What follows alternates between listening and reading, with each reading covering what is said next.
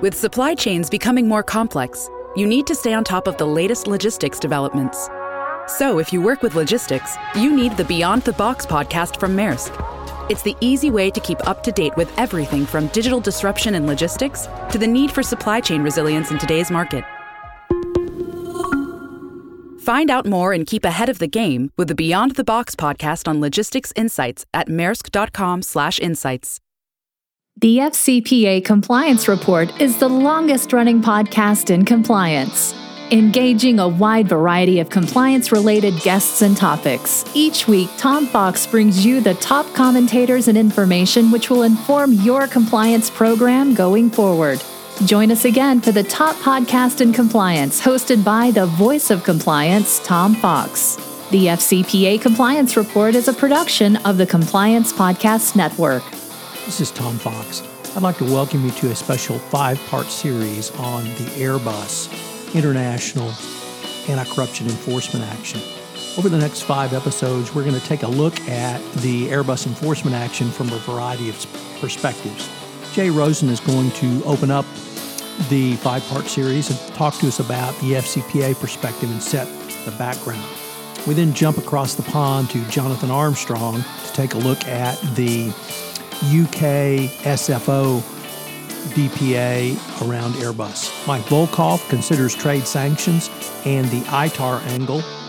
Cecilia Velouz Genkel talks to us about the French enforcement perspective and the perspective of the French compliance practitioner.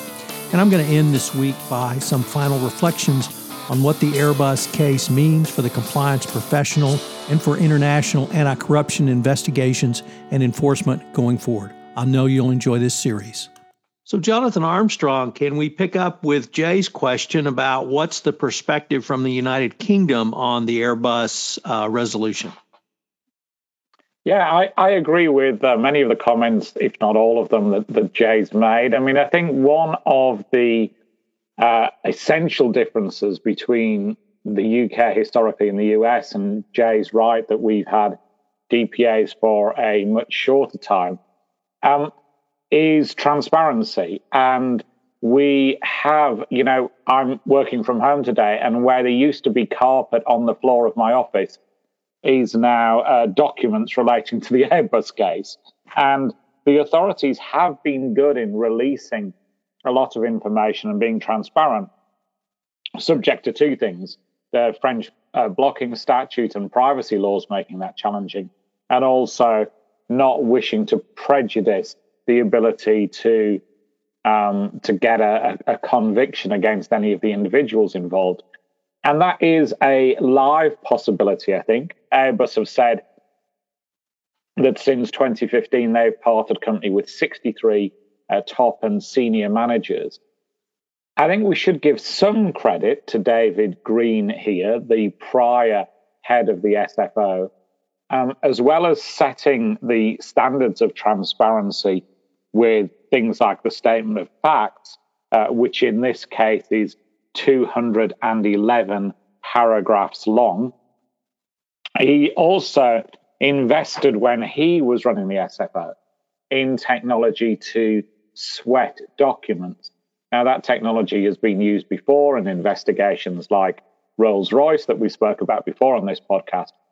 But we shouldn't underestimate the significance of that investment, I think, in cases like this. There were 30 million documents that the authorities uh, looked at. Um, for uh, the first time that I can recall, the specific mention of TAR, technology assisted review, and e discovery type techniques to manage the investigation.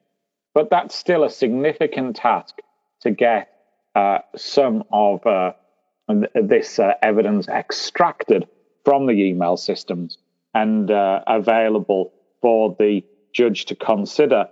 And her judgment, of course, is very uh, reasoned, and we'll talk about some of that in a moment. And she should have credit for that as well, and for the court's transparency as well we have a 122 paragraph judgment which goes through some of the facts as well. Now, as Jay said, um, this is a case which isn't a self report as such. Airbus got uh, export credit financing from a UK government agency called UK uh, Export Finance. And they uh, wrote in 2015 to Airbus saying that they'd been through uh, a due diligence exercise and they'd got some concerns. They asked some questions to Airbus. And as a result, they said that they felt it appropriate to contact the SFO and said that their strong preference was, if you like, that UKEF and, and Airbus go arm in arm to the SFO and talk to them about it uh, together. Um, as a result, they did that on uh, 1st of April uh, 2016. Just a coincidence that it was uh, All Fools Day here in the UK. They met with the SFO, uh, or they reported the incident on, on April 1st. On 6th April, the SFO met with Airbus, and on 15th of July 2016, they opened a criminal investigation and told uh, Airbus about this in early August. Uh, um, Airbus rightly made a disclosure to the financial markets, and as Jay said, the US authorities and the French authorities were brought in um, by the uh, SFO once that investigation was opened. Um, the UK investigation is geographically more widespread than the US. It relates to uh, offences in Malaysia, Sri Lanka, Taiwan, uh, Indonesia, and Ghana. And uh, as Jay has said, it's a widespread bribery scheme over many years. Um, the investigation was extensive. The SFO have given some credit for cooperation. There was 10 meetings with the SFO.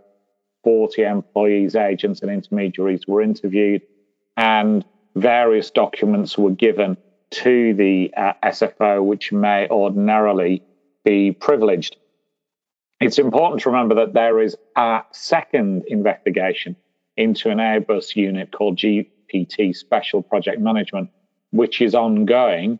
This is actually an earlier investigation, having commenced in 2012, and that isn't affected by this settlement. That in, investigation is still going on separately.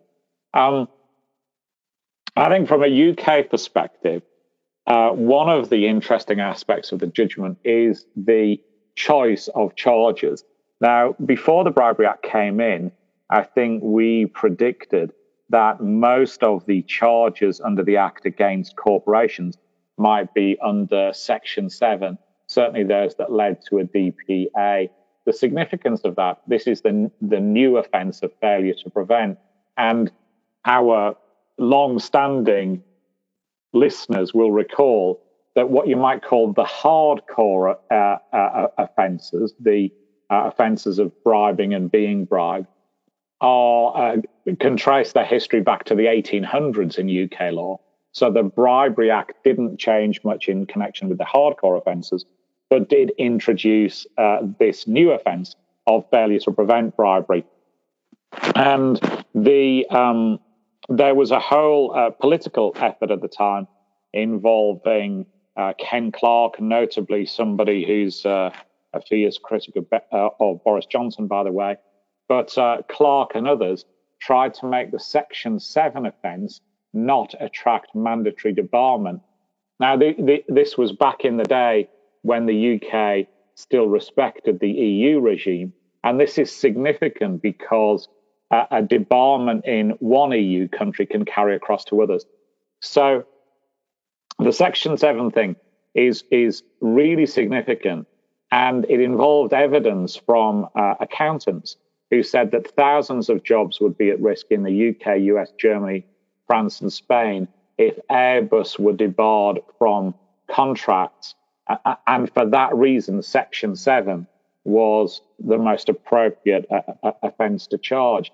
And it was said that uh, GDP could lower by 100 billion uh, euros. And there was also concern about Boeing and Airbus effectively being a duopoly and reviewing, uh, removing Airbus from tenders could lead to increased prices from government. And obviously, it's well publicized uh, the the fact that um, Airbus themselves have uh, other issues. So I think the fine's significant, but the damage to Airbus is not as high as it could have been because obviously uh, debarment would have had a significant effect on the uh, business. Airbus have also agreed to pay the SFO's costs of around 5.9 million sterling. So a good day for the UK. Airbus's structure is somewhat complex. It isn't a French business wholly, as some reports have said. There's a sort of Dutch entity and a French entity, and a sort of pan European entity that, that, that controls Airbus. But I think they still had in mind the complexities of, of French law. And partly as a result of that, the supervision for this DPIA will be handled by the French authorities. And it's not a conventional monitorship as such. There will be a um, almost like a panel of uh, supervisors who will be involved in Airbus going forward. Um, the French investigation had some overlap with the UK in places like Colombia, but France led um, on China, as Jay said. The UK, uh, the US was also involved in that. Colombia, Nepal, uh, South Korea, UAE, Saudi Arabia, Taiwan, and Russia. Um, could touch on two other points. Um, first of all, the DPA, as I think Jay remarked, leaves the way open for prosecutions. Now, the UK's track record on that isn't great. Uh, these are prosecutions against individuals. In Rolls Royce, there was the promise, if you like, of prosecutions against individuals, uh, which didn't materialize, despite some uh, challenging emails. Remember the face scrubbing email being one of my favorites. And similarly, there's been another DPA case which was in court in December with charges against the individuals called Güralp Systems, where all of the individuals were acquitted. We do know, however, that there are investigations in other countries like Indonesia and Malaysia, uh, which involve uh, criminal cases against individuals. And it's likely that all of those cases will run on. So I don't think this is the end of the story for Airbus and some of the employees involved. And obviously, as I've said, the GPT investigation will continue. One of the other uh, elements that I thought was interesting is, and we say this whenever we see these top sort of cases, the sort of semi sophisticated nature of bribery schemes.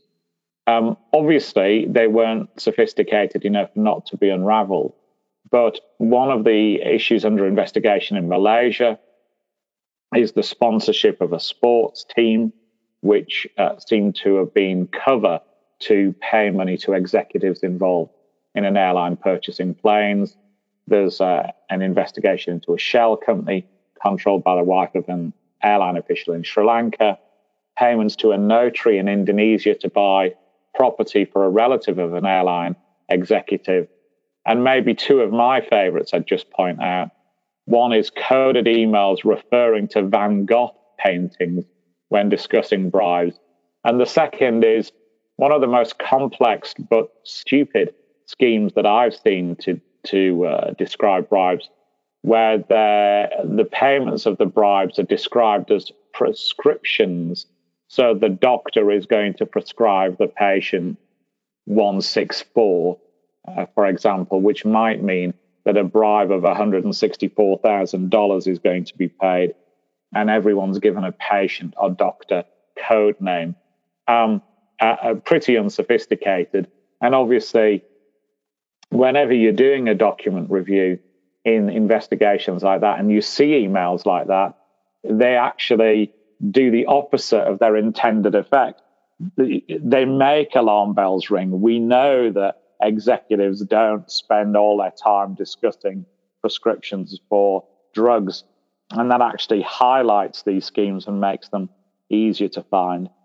So, a fascinating case, I think, in uh, in many many respects, and um, and I think in some respects a, a victory for uh, the new regime at the SFO as well. I hope you'll join us again tomorrow where Mike Volkov takes a look at the trade sanction component of this enforcement action, specifically ITAR. This special production of the FCPA Compliance Report is a production of the Compliance Podcast Network, and we're proud to be a member of C Suite Radio going forward. Please join us again tomorrow for our next episode.